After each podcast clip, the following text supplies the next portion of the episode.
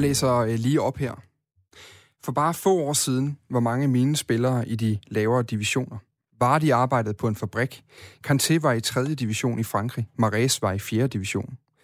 Nu kæmper vi for en titel. De Leicester-fans, jeg møder på gaden, fortæller mig, at de drømmer. Men jeg siger hver gang til dem, okay, bare drøm for os. Men vi drømmer ikke. Vi arbejder hårdt.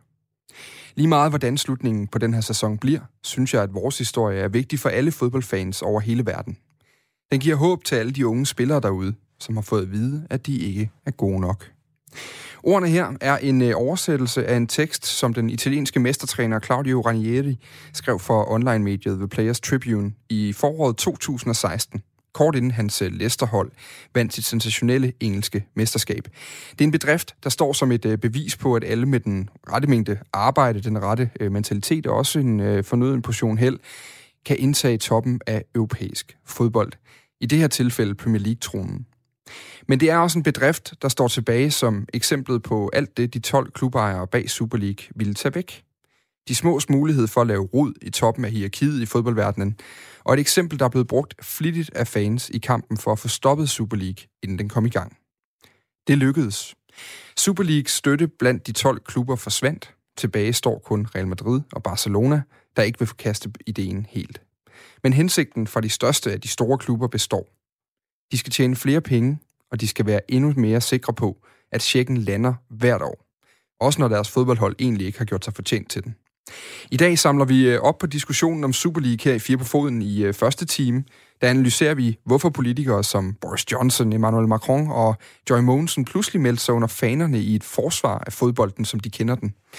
Vi skal blive klogere på den her 50 plus 1 regel fra Tyskland, som sikrer fans indflydelse i klubberne, og som, hvis man skal tro fans i England blandt andet, er løsningen på alle problemerne. Så skal vi også høre, om de selv samme fans egentlig overhovedet opfatter lukningen af Super League som en sejr. Og i så fald, hvad var det egentlig, de vandt? Jeg hedder Dan Grønbæk, det her det er fire på foden, og de næste to timer, der går vi i øh, dybden med Superliga og får det rundet ordentligt af, indtil næste gang tanken dukker op.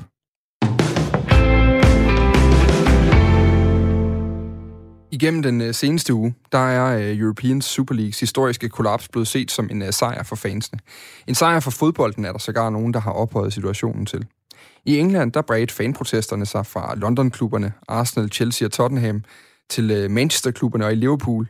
Men her nogle dage efter de første banner og siden undskyldningerne fra klubejerne, der står det stadig noget uklart, hvem der egentlig har vundet, og i så fald, hvad, hvad præmien faktisk består af. Nu kan jeg sige pænt goddag til dig, Thomas Ballegaard. Goddag, goddag. Du er formand for Arsenal Danmark, og så også med øh, gode forbindelser til både klubben i øh, Nordlondon og ikke mindst øh, dine øh, øh, medfanorganisationer verden over. Øh, jeg kunne egentlig godt tænke mig først lige at komme lidt med ind i, øh, i, i dit hoved omkring øh, mandag, tirsdag, onsdag i, i den forgangne uge. Hvad, øh, hvad skete der der, og hvordan, øh, hvordan tog du imod den her nyhed om, at, øh, at Arsenal havde tænkt sig at spille øh, European Super League fremover? Der skete jo rigtig mange ting de der øh, mandag og tirsdag, også onsdag. Øh, nyheden var allerede blevet lækket søndag aften, så vidste godt, inden vi gik i seng søndag, at der ville være et eller andet på, øh, på nyhedsplatformen om mandagen. Men jeg havde måske, måske ikke regnet med, at der var noget så bastant og så øh, tilsyneladende grydeklart, som der var.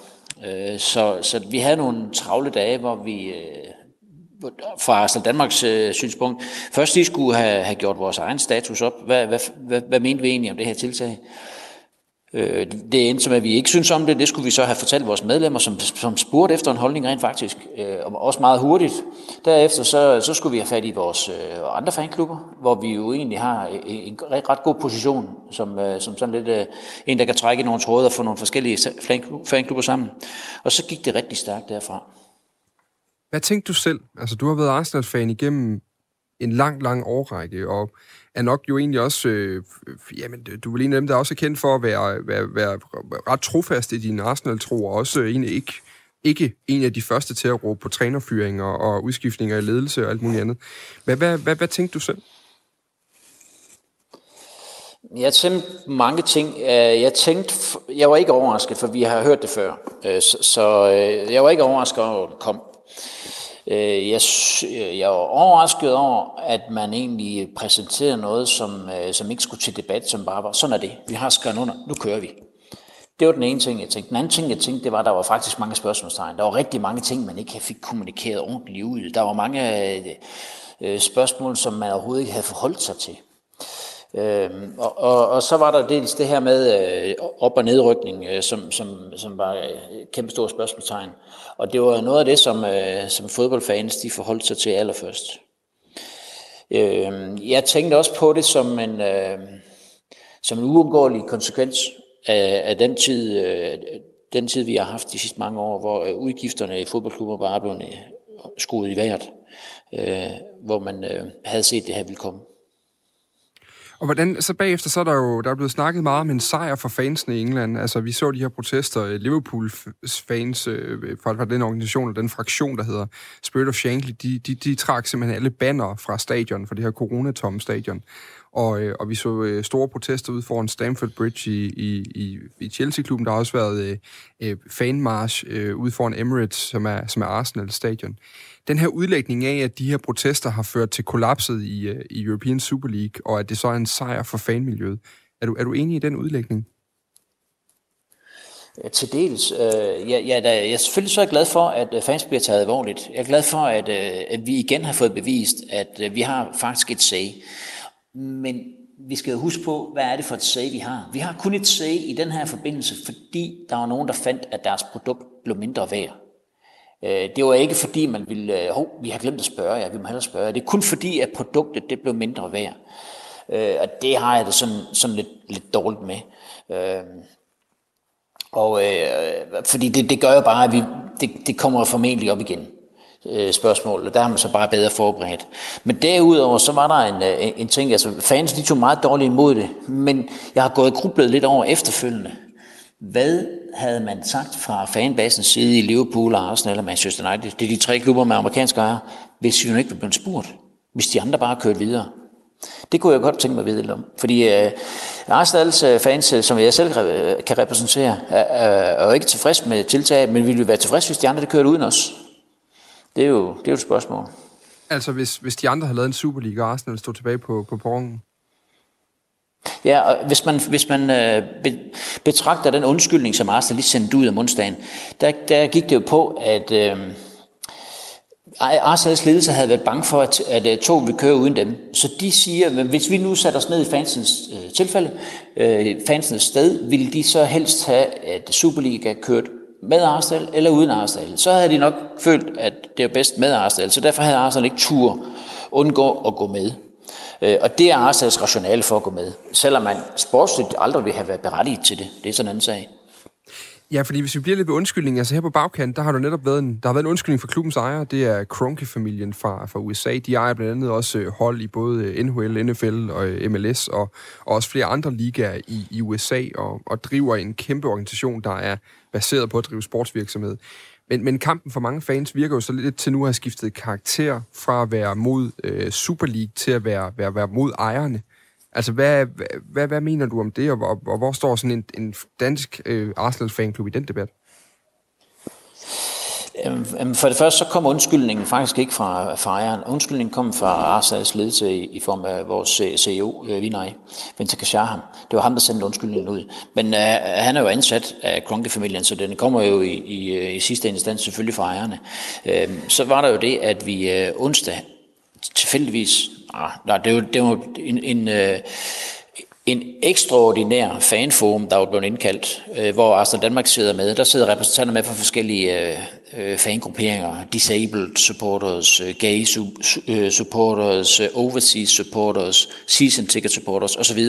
Og der repræsenterer Arsenal Danmark alle overseas supporters. Der har vi en repræsentant med, Peter Høst, og de blev indkaldt til ekstraordinær fanforum, hvor Josh Kronke, altså Kronke Jr., han stillede op til verbal spanking en halv time. Og hvordan, hvordan for, for, for, altså foregik det så? Fordi kritikken den går jo så lige pludselig på ejerne. Altså, øh, og, og også et eller andet sted er der også efterhånden en, et behov for at se hovedet og rulle, når man følger debatten i England. Altså, man vil simpelthen have ejerne ud. Det var også det, der stod på bannerne. Der var den her store march ud foran Emirates i, i, i, i før weekenden. Altså, hvad er det, der sker der? Jamen, der har jo egentlig altid kørt en øh, uh, Crunk-out-kampagne. Måske ikke helt så, uh, så hæftig som da Glazer de overtog Manchester United, men, men øh, Kronke har aldrig været populær i Arsenal, og det, det er i kraft af, at han ikke tilfører, uh, han tilfører ikke økonomiske midler, og han viser sig sjældent, og han involverer sig ikke i debatten. Uh, så derfor er han ikke en særlig populær ejer. I, i, det, det, det er min følelse af, at det er derfor, han ikke er særlig populær.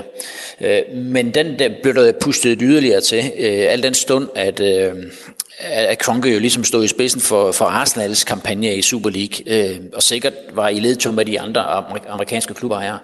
Så det var øh, Josh Kronke, sønnen, som, øh, som stillede op i fanforum, og øh, han fik en, han fik en, en, en varm halv time, øh, hvor han fik øh, spørgsmål og kritik fra fansen øh, uden filter, simpelthen i sidste ende, så, så går debatten jo så netop på nu, om, om, man skal, om de her ejere skal jagtes ud af klubben. Det er også den debat, man ser i United, Manchester United, som er også ejet af Glazer-familien, som du er inde på, og også i Liverpool, som er ejet af FSG, øh, som, som i sidste ende er repræsenteret af John Henry, som også var manden bag den her øh, øh par minutter lange, øh, meget, meget, øh, øh, hvad man sige, i hvert fald øh, følelsesmæssigt patos-spillende undskyldning, der blev delt på sociale medier til, øh, til klubben og, og fansene.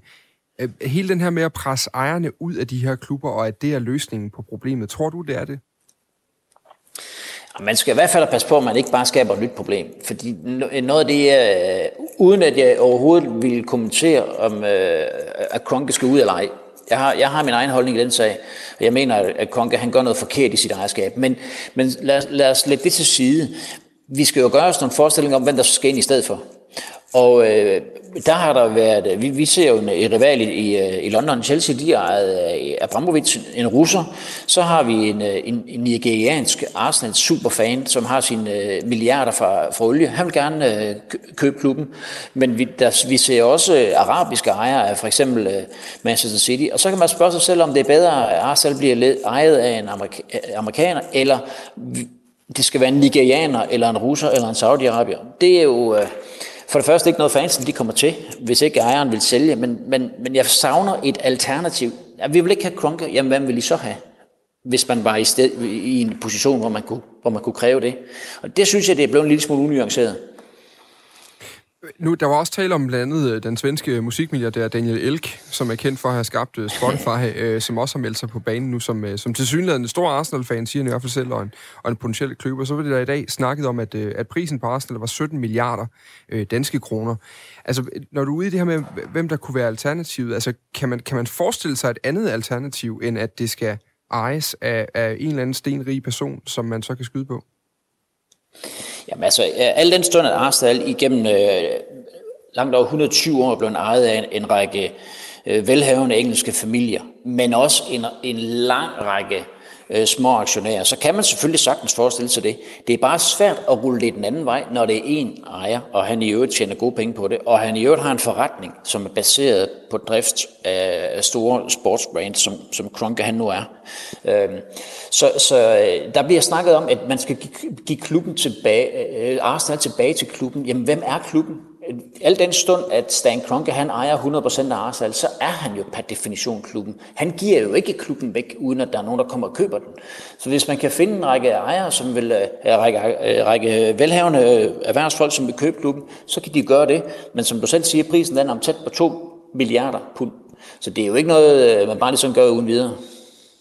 Hvad vil du selv foretrække? Hvis du skulle vælge helt frit på alle hylder? Jeg bryder mig ikke om, at det er øh, blodpenge, som driver klubben. Jeg, driver, jeg bryder mig heller ikke om, at det er en, øh, en rig øh, onkel, som rig onkels legetøj, som, øh, som, vi, som, øh, som skulle drive klubben. Jeg vil egentlig helst have, at det var ligesom øh, fra før årtusindskiftet, hvor det var en række øh, engelske virksomheder eller familier eller masse aktionærer, øh, som, som, som ejer klubben. Arsenal Danmark havde jo selv en aktie, og der var jo tusindvis af vores slags. Der var øh, tusindvis af englænder, som havde arvet den fra deres far, øh, aksen fra deres far, som havde arvet den fra deres far. Øh, det, det vil jeg hellere. Men det er, jo, det er jo nok utopi, det kommer vi aldrig tilbage til. Vi skal lige øh, runde til sidst også, fordi øh, altså, klubbernes argument for Super League, det er jo som sådan egentlig legitimt nok. Altså, øh, det, er blevet, det er blevet dyrere at være en europæisk topklub, og derfor skal de ud og finde øh, nye måder at forsørge sig selv på, og, og forøge og sikre deres indtægter på, handler det nok lige så meget om, som at de skal være større. Fansene, de forventer jo også at klubberne, at de er, de er konkurrencedygtige. Øh, er, er, det, dybest set også fansenes eget pres på klubberne, som driver dem til de her beslutninger, fordi de skal være med i det her økonomiske kapløb? Ja, men, men det, er jo, det er jo fuldstændig rigtigt. Den der, og der har vi jo et paradoks uden lige. Fordi en af grundene til, at Arsenal-fans ikke kan lide Kronke, det er, at han ikke tilfører midler. Kronke, han driver Arsenal ud fra den betragtning, vi må købe alle de spillere, vi vil, men vi skal selv tjene pengene. Og det er man ikke tilfreds med. Men hvis man nu forestiller sig, at man havde en ejer, som postede milliarder ind til nye spillere, så ville han jo også have noget forrentning i de her penge. Og så vil, han være, så vil han være tvunget til at gå ud og finde nye indtægtskilder. Og det vil jo netop der Super League kommer ind. Så vi er, som krævende fans vi er, som vil have nye spillere, vi vil have ny midtbane, vi vil have nye målmand, vi vil have et større stadion. Det er os selv, som er med til at drive det her. Vi har jo en meget, meget kort hukommelse og en meget, meget kort lunde, så vi accepterer jo ikke en mellemsæson, hvor vi ligger nummer 10 midt mellem to generationer af trænere. Vi vil jo have set resultater øjeblikkeligt. Og det, det, er bare, det indeholder bare et paradoks. Starter problemet der? Ja, i bund og grund så starter den der, men altså, øh, hvem der har startet den hønne lag, hvem har startet, at man skulle begynde at skrue lønningerne op, eller skrue prisen op på spillere, det, det, det, det er en lang debat alene, men, men øh, fansenes utålmodighed er i hvert fald ikke en hjælp på vejen. Lige om lidt, der har vi øh, et indslag med med øh, Ebbe Sand. Han er, øh, som sagt, han er tidligere fodboldspiller og, og landsholdsangriber i Danmark, men også tidligere øh, både spiller og, øh, og øh, også rådgiver for Schalke 04 i, i Tyskland, som så godt nok lige er, lige er rykket ned øh, nu her. Øh, han, han skal blandt andet fortælle lidt om den her 50 plus 1-regel, som mange i England, selv Boris Johnson har nævnt den, der skal tale om den på, på, på politisk niveau i England nu også nu, som dybest set handler om, at, at fansene ejer 50 plus 1, altså majoriteten af klubben, og derved også øh, majoriteten af stemmerne. Det skal de på alle tidspunkter have, og så er det frit for investorer at have de, den, den, den sidste øh, 49 procent eller mindre. At den her løsning, og hvis man som politiker er klar til at gøre noget for at rykke på, øh, på ejerskabet i klubberne, kunne det, kunne det være løsningen på noget af morasset? Det kunne måske være løsning på noget af det, men den er ikke uproblematisk, fordi i England har man ikke den samme foreningskultur, som man har i Tyskland og, og heller ikke i Danmark. Så man har jo rent faktisk ikke øh, øh, fodboldspillende medlemmer, øh, som har været medlem af klubben. Det er jo en helt anden struktur, man har i England. Øh, så det vil være lidt vanskeligt. Så skal, man, så skal man sondre mellem medlemmer af klubben og fans. Og det er jo ikke nødvendigvis det, man gør i Tyskland. Den anden ting er, at øh, jeg tror ikke, det er uproblematisk, for jeg tror, at en, en fangruppering Øh, er sikkert øh, rigtig god til at drive fanklubber, men ikke nødvendigvis god til at drive professionel fodbold med alt, hvad det indebærer nu om dagen øh, i forhold til øh, kontrakter af både sponsorer og spillere og ansatte. Så jeg vil tro, at øh, en Ebbe Sand, han kan berette om tilfælde, hvor det har været lidt problematisk, at man har været underlagt 51% ejerskab fra nogen, som i virkeligheden måske ikke er, er kompetente til at drive sådan en fodboldklub. Men det hører vi nok lidt mere om fra Ebbe. Til sidst, øh, Thomas øh, Ballegaard, dit, dit, øh, dit forhold til Arsenal, hvordan er det blevet påvirket af den her seneste uges øh, diskussion, og af den, øh, af den vilje, de havde til at være med i Super League, øh, selvom de trak i land igen? Jamen, det har ikke, øh, det har ikke ændret min loyalitet for klubben. Det, jeg, synes, jeg synes, det er jo det er ærgerligt, at der er al den her... Øh, virak og øh, ballade. Altså, jeg vil jo helst have en ejer, som vi bakkede op om. Jeg vil helst have en folkelig ejer, som viste sig for fansen og så vores fodboldkampe, og, og som inviterede til en debat. Det vil jeg gerne. Jeg vil også gerne have, at vi snakkede fodbold. Jeg elsker jo at diskutere varer og alt andet, hvad der foregår i weekenden. Det her, det er jo faktisk sådan lidt ærgerligt, at skulle bruge min tid på. Og jeg er helt sikker på, at øh, Super League, det kommer op igen. Øh, jeg er også helt sikker på, at de bølger, vi ser i øjeblikket, de ligger sig stille og roligt. Så på et eller andet tidspunkt, så kommer vi til at se det her i en eller anden støbning, og at Arsenal formodentlig også er med, tror du? Ja, Arsenal er med, det ved jeg ikke, men jeg tror, det kommer til at ske. Øhm, altså, vi har jo set det før, det, det sker jo i USA, men altså, der er jo også vel lighedstegn mellem en Super League og bevægelsen bag en Super League, eller Super League i Europa, i Europa til den bevægelse, der foregik dengang Premier League blev stiftet. Der, jeg siger ikke, det er det samme, fordi Premier League har selvfølgelig øh, op- og nedrykning og ind, indplaceret i et engelsk hierarki, men der er stadigvæk nogle lighedstegn. Så jeg tror ikke nødvendigvis, det kun er ondt, og jeg tror helt sikkert ikke, det er overstået. Thomas Balgaard, i hvert fald uh, tusind tak for, at du kunne uh, være med her fra uh, med, med en storladen uh, lydkulisse, må man sige. Der var svung over årene. tak for det. Og tak fordi jeg måtte. Altså øh, formand for øh, Arsenal Danmark, øh, som altså var en af de øh, fanfraktioner, der i den uge, der er gået nu, øh, har, har blandet sig i debatten om øh, Super League, og hvor øh, de særligt de engelske klubber skal øh, bevæge sig hen, og hvad de, hvad de skulle gøre. Debatten den fortsætter altså i England lige nu. Der er øh, konstant diskussioner, øh, og diskussionen lige nu går primært på, hvad man skal gøre i forhold til at undgå det her. Det sker igen i fremtiden. Og der er en af de ting, der bliver nævnt, netop den her 50 plus 1 regel, vi skal blive klogere på nu. Fordi der modstanden imod øh, European Super League i sidste uge var øredøvende, og projektet det blev så hurtigt øh, lagt i skuffen igen, så dukkede der lynhurtigt et spørgsmål op i kølvandet, øh, sådan i, i, i, jeg vil sige, øh, øh, pistolrøgen fra øh, det, her, det her store brag. Altså, hvordan kan man forhindre, at et lignende projekt dukker op i fremtiden? Det er et spørgsmål, der, øh, hvor debatten har, har fyldt meget særligt i England, og, og svaret lyder næsten hver gang, man spørger fansene i de engelske medier, den her 50 plus 1 regel. Den øh, stammer fra Tyskland, og øh, hvis man spørger mange fans, så skulle den altså være løsningen på øh, alle problemer. Men er den nu også det? Jeg talte tidligere på dagen med øh, Ebbe Sand, nuværende angrebstræner på øh, landsholdet, men tidligere spiller i øh, Schalke 04 igennem en lang årrække. Derudover også øh, rådgiver efter sin egen karriere, hvor han øh, hjalp ledelsen i klubben øh, i en periode. Jeg talte med ham om, hvad 50 plus 1-reglen egentlig er, og hvad den øh, bidrager til i øh, tysk fodbold. Jamen, så meget kort fortalt, så, så sikrer 50 plus 1 reglen, at, at det er moderklubben, der er i besiddelse af stemmemajoriteten. Altså, moderklubben vil altid have 50 plus en ekstra andel. Dermed sagt, at, at man har fat i den lange ende, så der vil aldrig kunne komme en, en ekstern investor ind og, og få, øh, kan man sige, stemmemajoriteten i, i klubberne.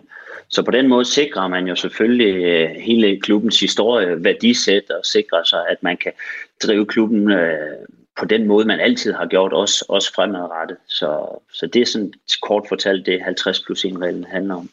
Men den her regel, den betyder altså ikke, at medlemmerne bestemmer alting. Ifølge Ebbe Sand, så handler reglen lige så meget om, at medlemmerne kan bestemme de overordnede rammer for fodboldklubben, og dermed sikre sig, at bestyrelse at den sportslige ledelse og investorerne deler de samme principper, som øh, klubbens medlemmer står indenfor. Jamen, de er jo selvfølgelig ikke en del af, af beslutningerne som sådan i, i hverdagen. Det, det er klart, at der har man jo en sportslig ledelse med, med sportsdirektøren i, i førersædet om, omkring de daglige øh, beslutninger, omkring de strategiske beslutninger, men, men det er klart sådan, sådan overordnet set, jamen så, så sikrer man sig, at der ikke uh, kommer en ind uh, udefra og vender fuldstændig op og ned på det hele. Uh, dermed er jo ikke sagt, det kunne jo også godt være en investor, der kørte videre på de samme samme, på det samme værdisæt, men, men på den her måde sikrer man jo, at, at ja, vil at mærke, at, at det selvfølgelig ikke er de daglige beslutninger, det er inde over, men, men overordnet, at, at klubben kører videre med, med de, de overordnede rammer og det samme værdisæt. Et eksempel kunne være det her med billetpriser. Øhm, for eksempel i England har man enormt store og høje øh, billetpriser, entréindtægter.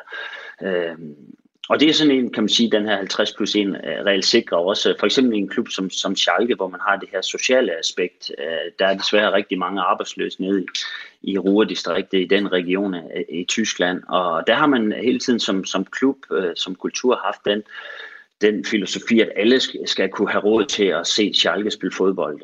Og det er jo sådan, for eksempel vil det være kunne det være sådan noget, en, en investor, som kommer ind på den korte bane, vil sige, okay, hvorfor ikke lige hæve billetpriserne? Og det, det er en lille ting, men, men det er, er stadigvæk en, en rigtig stor ting for, for fansen nede i det område, at man, man på den måde ikke lige pludselig ser priser som i England, hvor, hvor rigtig mange nede i det område ikke vil kunne være med økonomisk. Og det interessante er jo så lige præcis, at den her 50 plus 1 regel, den bliver altså øh, nævnt i forbindelse med ESL. Og så er det jo fordi, man forventede, at medlemmerne, de jo faktisk ville modsætte sig Piratligaen og dermed stoppe klubben fra at deltage. Altså at en tysk klub ikke ville komme ind, fordi medlemmerne simpelthen ville sige stop. Ifølge bestand, så er det i hvert fald sådan, at det er blevet præsenteret efterfølgende.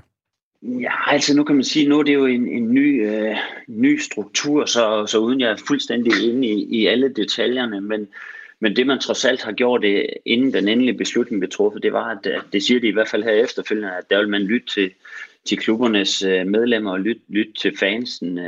Hvorvidt man kunne have, have bare trukket, trukket den beslutning ned over ørerne på fansen, jamen det, det, det, det, det er jeg ikke sikker på, men jeg synes det i hvert fald, at fodbolden har sejret øh, i og med, at man har lyttet til fansen, og også og sikret sig en, en rigtig struktur. Jeg synes, jeg synes, det er helt skævt, at, at man garanterer nogle, nogle klubber en fast indtægt uafhængig af, af sportslige resultater. Jeg synes hele tiden, altså, det skal være muligt også for de, de små klubber at, at kunne drømme og stadigvæk kunne, kunne få muligheden for at spille mod de allerstørste klubber i verden, og så hele strukturen omkring at være garanteret noget, det er jo så fjern fra performancekultur, som noget kan være, og det, det, det, det synes jeg er helt forkert. For mange engelske fodboldfans, så kan det jo lyde tiltrækkende det her, altså at medlemmerne altid vil have den største magt i klubben. Men øh, 50 plus 1-reglen, den er ikke nødvendigvis lykken, fordi hvis det indføres i for eksempelvis engelske klubber, så kan det altså medføre et øh, økonomisk problem. Det mener øh, Ebbe Sand. Altså man kan sige, at der kan være en øh, økonomisk udfordring i, at øh, man eventuelt siger nogle, øh, nogle rigtig tunge investorer fra. For det er klart, at øh, de, de store investorer, de vil også have, have indflydelse på, på, hvordan tingene de bliver drevet. Og det, og det er klart, hvis en, en investor ønsker at gå ind i en klub og velvidende, at de aldrig nogensinde kan få stemme majoriteten, jamen så tror jeg da selvfølgelig, at der, der er nogle store virksomheder, som, som holder sig væk. Øh, og det er selvfølgelig en udfordring, hvis man står sådan, øh, i en økonomisk udfordring, har brug for en kapitalindsprøjtning. Jamen så alt andet lige, så, så sorterer man nogle, nogle, det kunne være potentielle meget interessante investorer fra. Om man så vil sige, jamen øh, nu øh, Gazprom har lige forlænget aftalen med, med Schalke frem til 2025, og jeg vil, jeg vil sige, jeg, jeg bilder mig ind, at det er, det er fordi, at, at de kan lide øh, det værdisæt, og der, der er et godt samarbejde, og de, og de er sikret, at, at, at klubben den, øh, den lever videre på den måde. Nu kan man sige, at øh, der er så en hel del andre udfordringer, der, der skal tages op.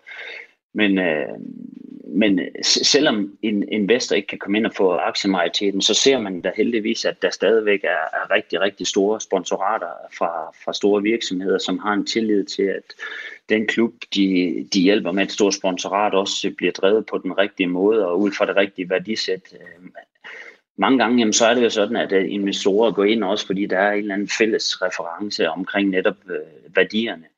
Øh, og det er også derfor, man kan sige, at man kan diskutere lidt den her 50 plus 1 regel, hvis, hvis man åbner op.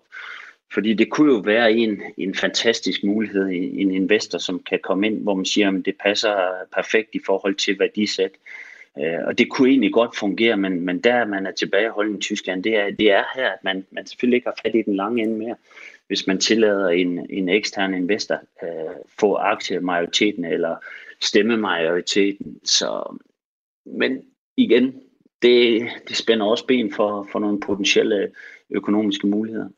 Men selvom en klub kan øh, finde investorer, som gerne vil lægge de her fornødne milliarder kun for 49 procent af magten, så er det stadig ikke nogen perfekt løsning, mener Ebbe Sand. For der er undtagelser, der bekræfter øh, reglen, og som øh, der også både er gode og øh, mindre gode af. Jamen, der er den her regel i, i reglen, og der, hvor, hvor man kan sige, der er mulighed for, for store virksomheder at komme ind. Og det, det hedder sig, at, at hvis man har givet 20 års uafbrudt og betydelig støtte til klubben, jamen så kan man omgås den her regel, og det, det har man jo blandt andet set i, i Leverkusen med Bayer-koncernen og også Volkswagen, som er inde i, i Wolfsburg, i og med de, og, og hvad der ligger i betydelig støtte, det, det ved jeg ikke, men altså det er klart, det er en eller anden form for økonomisk øh, støtte, men det har de jo i hvert fald formået at gøre, og, og så på den måde, øh, ja, har de så kunne, kunne udnytte den her, kan man sige, undtagelse, der bekræfter reglen. Og Hoffenheim er så det et andet eksempel, hvor, hvor Dietmar Hopp, ejeren af SAP, øh, nu har aktiemajoriteten, stemmemajoriteten i, i Hoffenheim, og det er faktisk den eneste, kan man sige, hvor det er en, en, en privat person, en person, øh, eller en, en enkelt person, der er inde og, og i princippet kunne styre en klub øh, fuldstændig. Og så er det selvfølgelig Leipzig, hvor Leipzig er, er lidt anderledes, fordi de er organiseret som, som traditionel klub, som er bestående af, af klubbens medlemmer. Det er faktisk ligesom, ligesom Schalke også. Men i og med, at Leipzig har ganske få medlemmer, og mange af de medlemmer, de arbejder faktisk i Red Bull-koncernen, så, så har man på en eller anden måde kunne omgås det. Det er langt, langt sværere i, i Schalke, som faktisk også er organiseret på den, den traditionelle traditionelle måde, men, øh, men her har man altså 170 eller er det 180.000 medlemmer, som er medbestemmende, øh, og det, det er klart, så derfor kan man ikke bare lige øh, omgås den regel. Og nu trænger øh, spørgsmålet, om det så overhovedet egentlig er muligt, sig jo egentlig på. Og til det spørgsmål, der stiller Ebbe sig altså øh, meget tvivlende. Ja, det kunne, det kunne sagtens være, men omvendt så tror jeg, det, det er svært at, at lige pludselig øh, skulle spole tiden tilbage og lave, lave om på det. Altså i, i og med, at man har givet majoriteten til, til store investorer, private investorer, der er kommet, kommet ind i klubben, så kan, så kan man ikke lige pludselig gå den anden vej. Det bliver i hvert fald meget, meget svært. Men jeg synes helt klart, det, det er en tanke værd også øh, med, med det, der er sket sådan nærmest 18 år, hvor, hvor man forsøger at, at lave en, en helt ny øh, ligastruktur. Men øh, hvorvidt det er, det er vejen frem for de engelske klubber, som egentlig har kørt øh, på en anden måde øh, igennem mange år, jamen det, jeg kunne ikke lige forestille mig, at man kunne, kunne, øh, kunne lave det om nu. Det sagde altså Ebbe Sand, han er angrebstræner på landsholdet og øh, tidligere både spiller og øh, rådgiver i øh, Schalke 04. I fredags, der talte mine øh, kolleger Amalie Bremer og øh, Tu Bledel øh, i deres program Bremer og Bledel mod Rov, altså også om den her 50 plus 1 regel. Og øh, de spurgte fodboldekspert og journalist Nikolaj Lisberg om samme spørgsmål, om 50 plus 1 løsningen egentlig kan fungere og egentlig kan løse alle fodboldfansenes problemer. Og han er på linje med Ebbe Sand det er, jo, det, er jo, det er jo svært, fordi at man i så lang tid øh, har hvad skal man sige, nedbrudt øh, den tradition, der var tilbage i 60'erne, 70'erne, 80'erne. Altså sådan hele Premier Leagues øh, tilblivelse har jo næsten siden da været formål at, at skabe økonomi og skabe profit. Øhm, men man har jo, altså i, i bund og grund af Barcelona, Real Madrid, øh, Atletico Madrid, de er jo også ejet af fansene. Øh, der sidder bare en, en lidt mere øh, magtfuld præsident, som har et lidt større mandat. Det kan vi jo se blandt andet i, i Real Madrid, hvor Florentino Pérez, han, han ikke havde nogen, han ikke rigtig havde nogen modkandidater til valget meget belejligt. Altså, så det, det er svært at det er svært at se det her ske, men det er jo interessant, fordi jeg tror da, at de engelske fans, øh, vi har set billeder fra, fra Chelsea, vi har set billeder fra Liverpool, altså øh, gå på gaden, levere de her øh, demonstrationer, og de må også kunne lugte blod nu. Altså de har set på 42 eller på 48 timer stort set, jamen der har de med deres aktioner været med til at nedbryde en, en Superliga med nogle af de aller, aller største klubber i verden. Kan de tage skridtet videre? Kan de gøre det sådan, at, hvad hedder det, at klubberne kommer tilbage på, på fansens hænder? Er de samlet stærke nok til at at føre det igennem. Det bliver interessant at følge, øh, men jeg tror desværre, det bliver for svært. Om at den her 50 plus 1 regel den kommer til at øh, lykkes, det får vi altså formodentlig svar på i den kommende periode. Der er, som jeg sagde tidligere i programmet, også øh, politiske stemmer i England i Storbritannien, som nu siger, at de i hvert fald vil undersøge mulighederne for øh, 50 plus 1-reglen, og øh, hvilke, hvilke øh, fordele og ulemper, der vil være ved at indføre den i det engelske fodboldsystem. Du hørte altså først Ebbe Sand, angrebstræner og øh, tidligere både spiller og rådgiver i Schalke 04, og her efterfølgende øh, fodboldjournalist og øh, ekspert i tysk fodbold, øh, Nikolaj Lisberg, der fortalte dig om 50 plus 1-reglen. Noget, der i øh, den grad har overrasket mig i øh, den forgangne uges løb, det øh, har egentlig været, at toppolitikere, som den britiske premierminister Boris Johnson, den øh, franske øh, Emmanuel Macron og den danske kulturminister Joy Mogensen, pludselig kastede sig ind i debatten om Super League, og i forskellig grad var klar til at sætte hvad kan man sige, politisk ild til fundamentet under den her nye øh, udbryderliga. I England, hvor øh, debatten nok har raset mest, øh, har, øh, og voldsomst, kan man sige, fordi landets øh, seks største fodboldklubber var blandt stifterne til den nye turnering, der var øh, Boris Johnson hurtigt på banen med en bestandt melding. be in no doubt that we don't uh, support it and uh, support the creation of this European Super League. I think it's uh, not in the interests of uh, of fans. It's not in the interests of, of football. How can it be right to have a situation in which you create a kind of uh, cartel that stops uh, clubs competing against each other, playing against each other properly, uh, with all the, the, hope and excitement that gives to uh, to fans Efterfølgende der har øh, medier også øh, berettet om, at Boris Johnson på et uh, internt møde uh, med parter skulle have sagt, at han var klar til at droppe a legislative bomb, altså smide en uh, juridisk og lovgivende bombe på de her klubber blandt andet. Han sagde her i båndet, vi lige hørte, det er ikke fansens interesse, det er ikke fodboldens interesse. Hvordan kan det være rigtigt at skabe en slags kartel, der stopper klubber i at spille og konkurrere ordentligt mod hinanden? Nu kan jeg sige pænt goddag til dig, Lykke Friis. Ja. Dag. Du er i dag direktør for EU-tænketanken øh, Europa, øh, tidligere folketingsmedlem, tidligere minister for Venstre og øh, politiker herhjemme deraf. Og så endnu vigtigere i den her kontekst, så er du også glødende fodboldelsker og ivrig fan af Bayern München, så vidt jeg husker. Det er korrekt. Det var godt. Først og fremmest, du, du har jo lovet lige i hvert fald at hjælpe mig med at forstå det, der er foregået øh, lidt mere. Øh, I hvert fald at være med til at forklare nogle af spørgsmålene måske. Men, men, men først og fremmest, da du ligesom så de her europæiske ledere som øh, Johnson og, øh, og Macron melde offentligt ud med deres, øh, deres modstand og deres modvilje mod det her projekt, hvad, hvad var din, øh, din første tanke så? Ah, Jamen, jeg var temmelig jeg sige, overrasket, fordi almindeligvis vil man som stats- og regeringschef jo ikke gå ind i en sag, hvor man reelt ikke har mulighed for så at, at præge den, eller løse den, eller komme med indgreb. Fordi det her er jo ikke en del af en, en fransk præsidents ressort, om Paris Saint-Germain skal gå med i, eller ej i, i, en ny, i en ny Superliga. Så her valgte øh, man altså går op imod den helt almindelige regel om, at hvis ikke man kan gøre noget, så skal man, så skal man holde nallerne fra det. Men her valgte jeg altså at gå ind i det, og det tror jeg simpelthen hænger sammen med to ting. For det første, fordi det kunne fornemme den der folkestemning, næsten landskampsagtig stemning. Man skal, man skal passe på sin liga, man skal passe på sit hold. Øhm, det, det, var, det, det var meget afgørende, kan man sige, at stille sig på fansenes side. Og det andet var, at det var nogen fra udlandet udefra, så at sige, der nærmest ville overtage øh, de her europæiske Champions League, men jo også de europæiske liga, altså slags hostile takeover, hvor der jo altså både er oligarker involveret, jo sheiker fra Mellemøsten, og selvfølgelig så også amerikanerne. Og der gik der den der, igen sådan lidt, også dem-holdning øh, i, at man skulle beskytte øh, det europæiske fællesskab, og dermed også den europæiske kultur, og det gjorde så, at de gik på banen. Ja, ja, fordi det leder os jo hen til det næste spørgsmål, som egentlig er, du har jo selv været øh, politiker og, og været med i det der race mm. om at, at være populær nok til, at folk, øh, folk har lyst til at stemme øh, på en på næste gang. Altså, hvad får man egentlig som politiker ud af at blande sig i så konkrete øh, initiativer eller sager i sportens verden, og særligt hvis du siger, at der ikke nødvendigvis er så meget for dem egentlig at gøre? Jamen, man kan jo vise handlekraft, hvis man nu, nu, nu tager man fat i nogen, og man så rent faktisk også, at den, den britiske og den, den franske regering, de var jo ved at, at organisere nogle hastemøder for på den måde så at kunne påvirke øh, den her beslutning. Men almindeligvis gør man det jo ikke, fordi man er jo bange for, at man jo også så kan blive øh, sat under pres til så at gøre noget efterfølgende. For hvad nu, hvis ikke det var lykkedes at forpure det her? Skulle de så på en eller anden måde være kommet med en eller anden form for indgreb? Det havde været meget vanskeligt at gøre, fordi hvad skulle, det lovgivnings, hvad skulle den lovgivningsmæssige ramme for det rent faktisk være? Der var de jo lidt, kan man sige, sådan heldige ved, at det så lykkedes at med i den her koalition så med, med fans og så videre, og så gav også prins William, der, der så fik så blokeret for det her. Mm.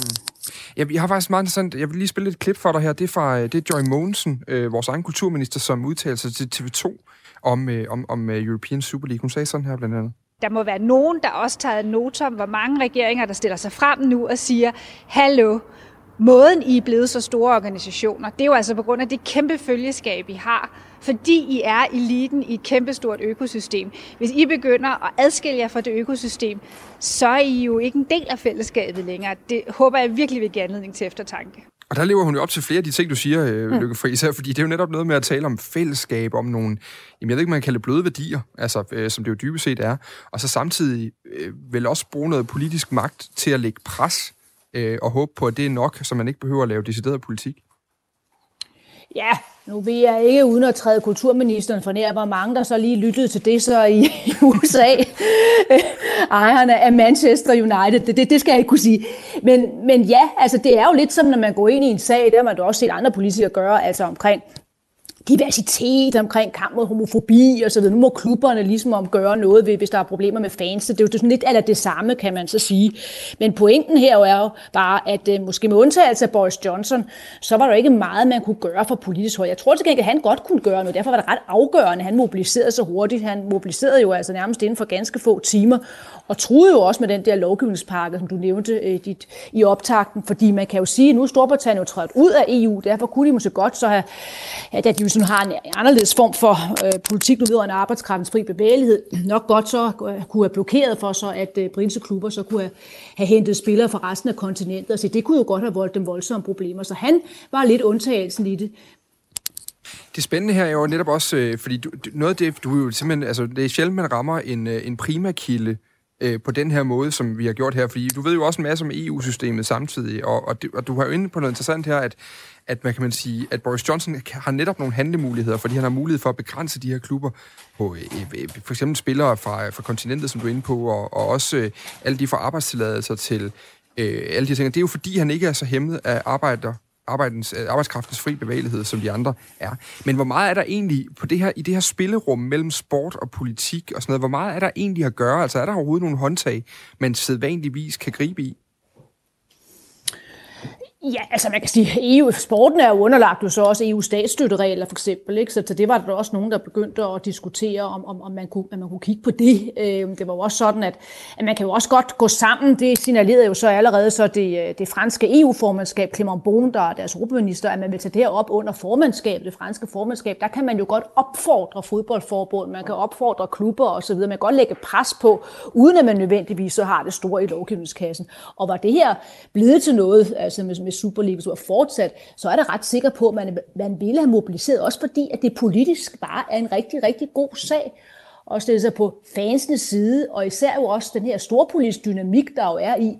Hvis du tager det fra fransk øh, synspunkt, så er det her med at forsvare en europæisk liga øh, over for, ja, igen, oligarker og kinesiske investorer og amerikanere, det er altså noget, der, der er ret populært. Altså man kan sige, at i forvejen, for eksempel Paris Saint-Germain, jo så har, øh, man skal sige, markante økonomiske interesser om Mellemøsten, det er så noget andet, men sådan noget går ligesom tabt i sådan en, en, øh, en meget hurtig mobilisering, som selvfølgelig bliver meget sort-hvid, mm. og hvor nuancerne den, de også går tabt. Og der er det jo interessant, at jeg, jeg talte mig frem til, at, at hele syv stats- og regeringschefer nåede altså at melde ud, at de ikke støttede Superliga og lagde markant øh, pres på.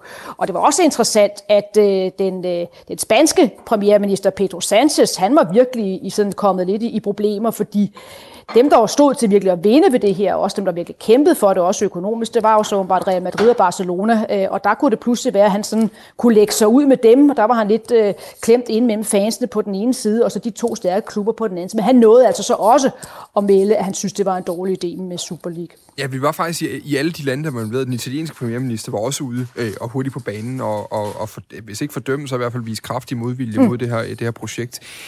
Noget, vi også kom til at tale sammen om øh, tidligere dag, da jeg, da jeg ringede og prøvede at overtale dig til at være med i radioen her, Løkke Friis, det var jo også, øh, om, man, om man der overhovedet er nogen præcedens på det her område. Altså, hvad, hvad vi normalt ser, når politikere forsøger at blande sig i, i sportslige anlægner. Og det må man jo sige, det er jo det her. Det er jo, det er jo en, en turneringsstruktur, som jo ligger langt inden for sportens egne øh, rækker, skulle man i hvert fald tro. Hvad, hvad, kan, er du kommet på nogle eksempler, hvor man kan, som man kan drage noget, øh, noget erfaring og noget historisk perspektiv ud af i forhold til det her? Nej, det, det er jeg sådan set ikke, fordi man kan jo sige, at, at, at det er meget sådan holdningsbaseret at sende det rigtige signal, stille sig på fansenes side. Øh, og det kan jeg ikke rigtig helt komme på noget eksempel, øh, hvor, hvor, hvor man kan trække det frem og sige, det har man set før, for der vil altid den fare for, at man så bliver bedt om, så skal du også gøre noget øh, som, som politiker. Her er det jo svært ved at gøre noget reelt, men, men altså, det må være noget, som er inde på kort, for kort tid siden, altså kampen for, altså mod homofobi, at, mm. jeg, jeg, jeg, tror også, jeg kan finde citater på at finde politikere og ligestillingsminister, der har sagt, at det være klogt, hvis også øh, klubber øh, investerer i kvindefodbold for eksempel. Altså, det, det, det, der begynder du at nærme dig noget af det samme, men det er jo slet ikke noget, der, der, der, der, der på den måde udløser en orkan øh, på de sociale medier, øh, som det her, som det her det har gjort. Så nej, jeg har svært ved at komme på en parallel. Og så, så er der også en anden ting i øjeblikket, som jeg ved, at du også, øh, øh, øh hvad kan man sige, som vi også snakker om tidligere, det er jo, øh, når, når vi ikke lige har travlt med at diskutere Super League, så diskuterer vi VM i Katar, i mm. øjeblikket, for eksempel. Og vi har diskuteret, ja. du var blandt andet selv i Folketinget, da Uffe Elbæk i, i sin tid skulle træffe nogle beslutninger om, hvorvidt han havde lyst til at repræsentere Danmark officielt ved, øh, ved EM i, i Ukraine, blandt andet også, øh, på grund af de problemer, der var dernede i forhold til, til, til det politiske miljø. Altså, øh, når vi kommer til de her sager her, der er det jo sådan nogle sager, hvor når vi ringer til øh, politikerne, og det skal lige sige, at jeg har forsøgt at få et interview med kulturminister Joy Mogensen om netop hendes udmelding her, men det havde hun ikke øh, tid til at konkretisere. Øhm, og normalt, når vi ringer til dem, så, er det jo, så har man jo travlt med at lægge det fra sig og sige, det, det er sportens egne øh, organisationer, der må håndtere de her ting. Det er et sportsligt anlæggende, der har vi ikke lyst til at blande os i. Er, er, er, vi, er vi derude, altså er det bare for for godt befindende, at de her politikere kan få lov til at vælge, hvilke sportslige anlæggende de har lyst til at blande sig i, så at sige? Altså, der er i hvert fald en risiko, fordi som jeg var inde på før, altså hvis det her det var, øh, var blevet til noget med den her Super League, hvis ikke det var lykkedes at slå det ned i første omgang, så ville man jo også med det samme så have sagt til Emmanuel Macron, øh, bare som et eksempel, for han nåede jo at melde ud og sige, Nå, hvad har du tænkt dig at gøre ved det? Så kommer man jo under pres for rent faktisk så at levere. Og så er det altså et meget godt spørgsmål, hvilket håndtag han så havde haft, han så kunne trække i til så at blokere den her Super League. Det, det, det er virkelig et, et, et åbent spørgsmål. Så derfor er der jo en risiko ved at, at melde ud øh, fra, fra politisk hold. Men på den anden side, så ser jeg det altså også som er et eksempel på, at det der med at tro, at man kan skille sport og politik ad, jamen det er jo fuldstændig illusion. Altså når vi lever i en tid, hvor, hvor det jo selvfølgelig er stor politik det her. Hvordan skal Champions League fremadrettet være organiseret? Det er jo også et, et af de områder, som europæerne i den grad jo så også går op i, hvis pludselig bliver en helt anderledes Champions League, så er det klart, at man så bliver fristet fra politisk hold til at have en, en mening til det. Problemet er bare, så fanger bordet, så er det lidt vanskeligt at sige, når er der VM i Katar? I Katar? Nå, det vil jeg overhovedet ikke udtale mig om. Det er udelukkende et spørgsmål om, hvad, øh, hvor, hvor, de, hvor man så har valgt, at det skal ligge hen fra de her fodboldforbunds side. Så der, der kan man sige, der bliver det vanskeligere så for de her politikere, du har været inde og tage stilling, så ikke at og, og, og bare sige, nu vil vi ikke tage telefonen, hvis, hvis, øh, hvis andre så begynder at interessere sig for Katar, men sådan set også for, for hvilke reformer, der så skal til for så at ændre øh, Champions mm. League. Skal man for eksempel have en øh, 50 plus 1 regel osv.? Det bliver jo så også interessant at følge, hvor mange der går ud i den debat. Og det har den britiske øh, kultur- og sportsminister jo åbenbart været ude at sige, at han synes, det kunne være en god idé at se på, øh, på 50 plus 1 reglen. Præcis. I Storbritannien. Til, til allersidst her, og det er sådan helt kort, fordi vi skal faktisk vi skal lige nå et indslag mere, ja. der er nyheder klokken helt. Men øh, kunne du forestille dig, at vi på et tidspunkt så vores egen konkurrence, øh, øh, Margrethe Vestager i, øh, i Europa og andre, skulle forholde sig til, øh, til anlæggende i det her? Ja, fordi man kan sige, i hvert fald har hun jo allerede skulle forholde sig til, til hvordan øh, Real Madrid og Barcelona, øh, hvordan de lever op til, til EU's statsstøtteregler. Så ja, øh, og arbejdskraftens fri bevægelighed kan jo også godt blive en del af det, så der er der selvfølgelig nogle, nogle aspekter, øh, som, som, som skal overholdes. Absolut. Lykke Friis, øh, stor fodboldfan og endnu vigtigere direktør for EU-tingetanken Europa og tidligere folketingsmedlem og minister. Tusind tak, fordi du kunne være med. Ja, det var en fornøjelse. Jeg blev der i hvert fald en del klogere, så det er et godt sted at starte. Øhm, vi skal øh, skynde os løbe videre, fordi i slutningen på dagens program er det i hvert fald den første time. Jeg skal lige sige, at i anden time, der tager vi jo altså den helt store fodbolddebat om, øh, hvor vi står post-European øh, Super League. Og øh, slutningen her på første time, den er jo ganske som sædvanlig med vores rigtig gode ven, fodboldhistoriker Svend Rybner. I dag der tager han os med til Argentina året 1978, og der skal spilles VM. Og hvis vi går og tror i dag, at VM i Katar er kontroversielt, så skal du bare høre om det her. Vi skal nu med til generalernes VM i Argentina i 1978. Den øh, 25. Juni øh, 1978, der spillede Argentina og, Holland VM-finale på øh, Estadio Monumental i, i Buenos Aires. Argentina vandt 3-1. Samme aften kører en bil rundt blandt de jublende tilskuere ude på gaderne i, i hovedstaden i Argentina. I bilen sidder øh, nogle, politi, nogle bevæbnede politifolk og så en gruppe politiske fanger. De er blevet taget med ud, fangerne, for at opleve argentinerne juble over at have vundet VM i fodbold, og for at vise dem, hvor ligeglad øh, befolkningen var med deres skæbne. Argentina fik tildelt slutrunden i øh, 1978 allerede i, i juli måned 1966, det vil sige, at man havde 12 år til at forberede sig.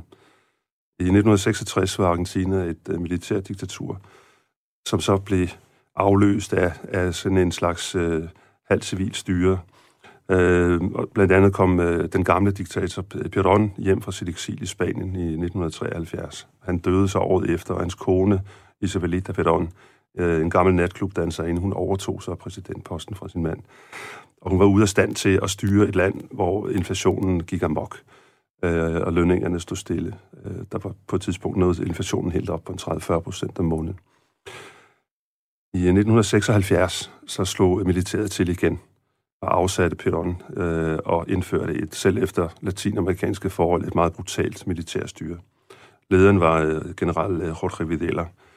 I de kommende år, der forsvandt et sted mellem 20 og 30.000 mennesker øh, sporløst. Øh, man iværksatte det, der blev kaldt den, den beskidte krig mod venstrefløjen og, og den politiske opposition. Argentina var et meget splittet land på det her tidspunkt. Der var en meget stærk øh, venstrefløj. Øh, fagforeningerne var meget stærke.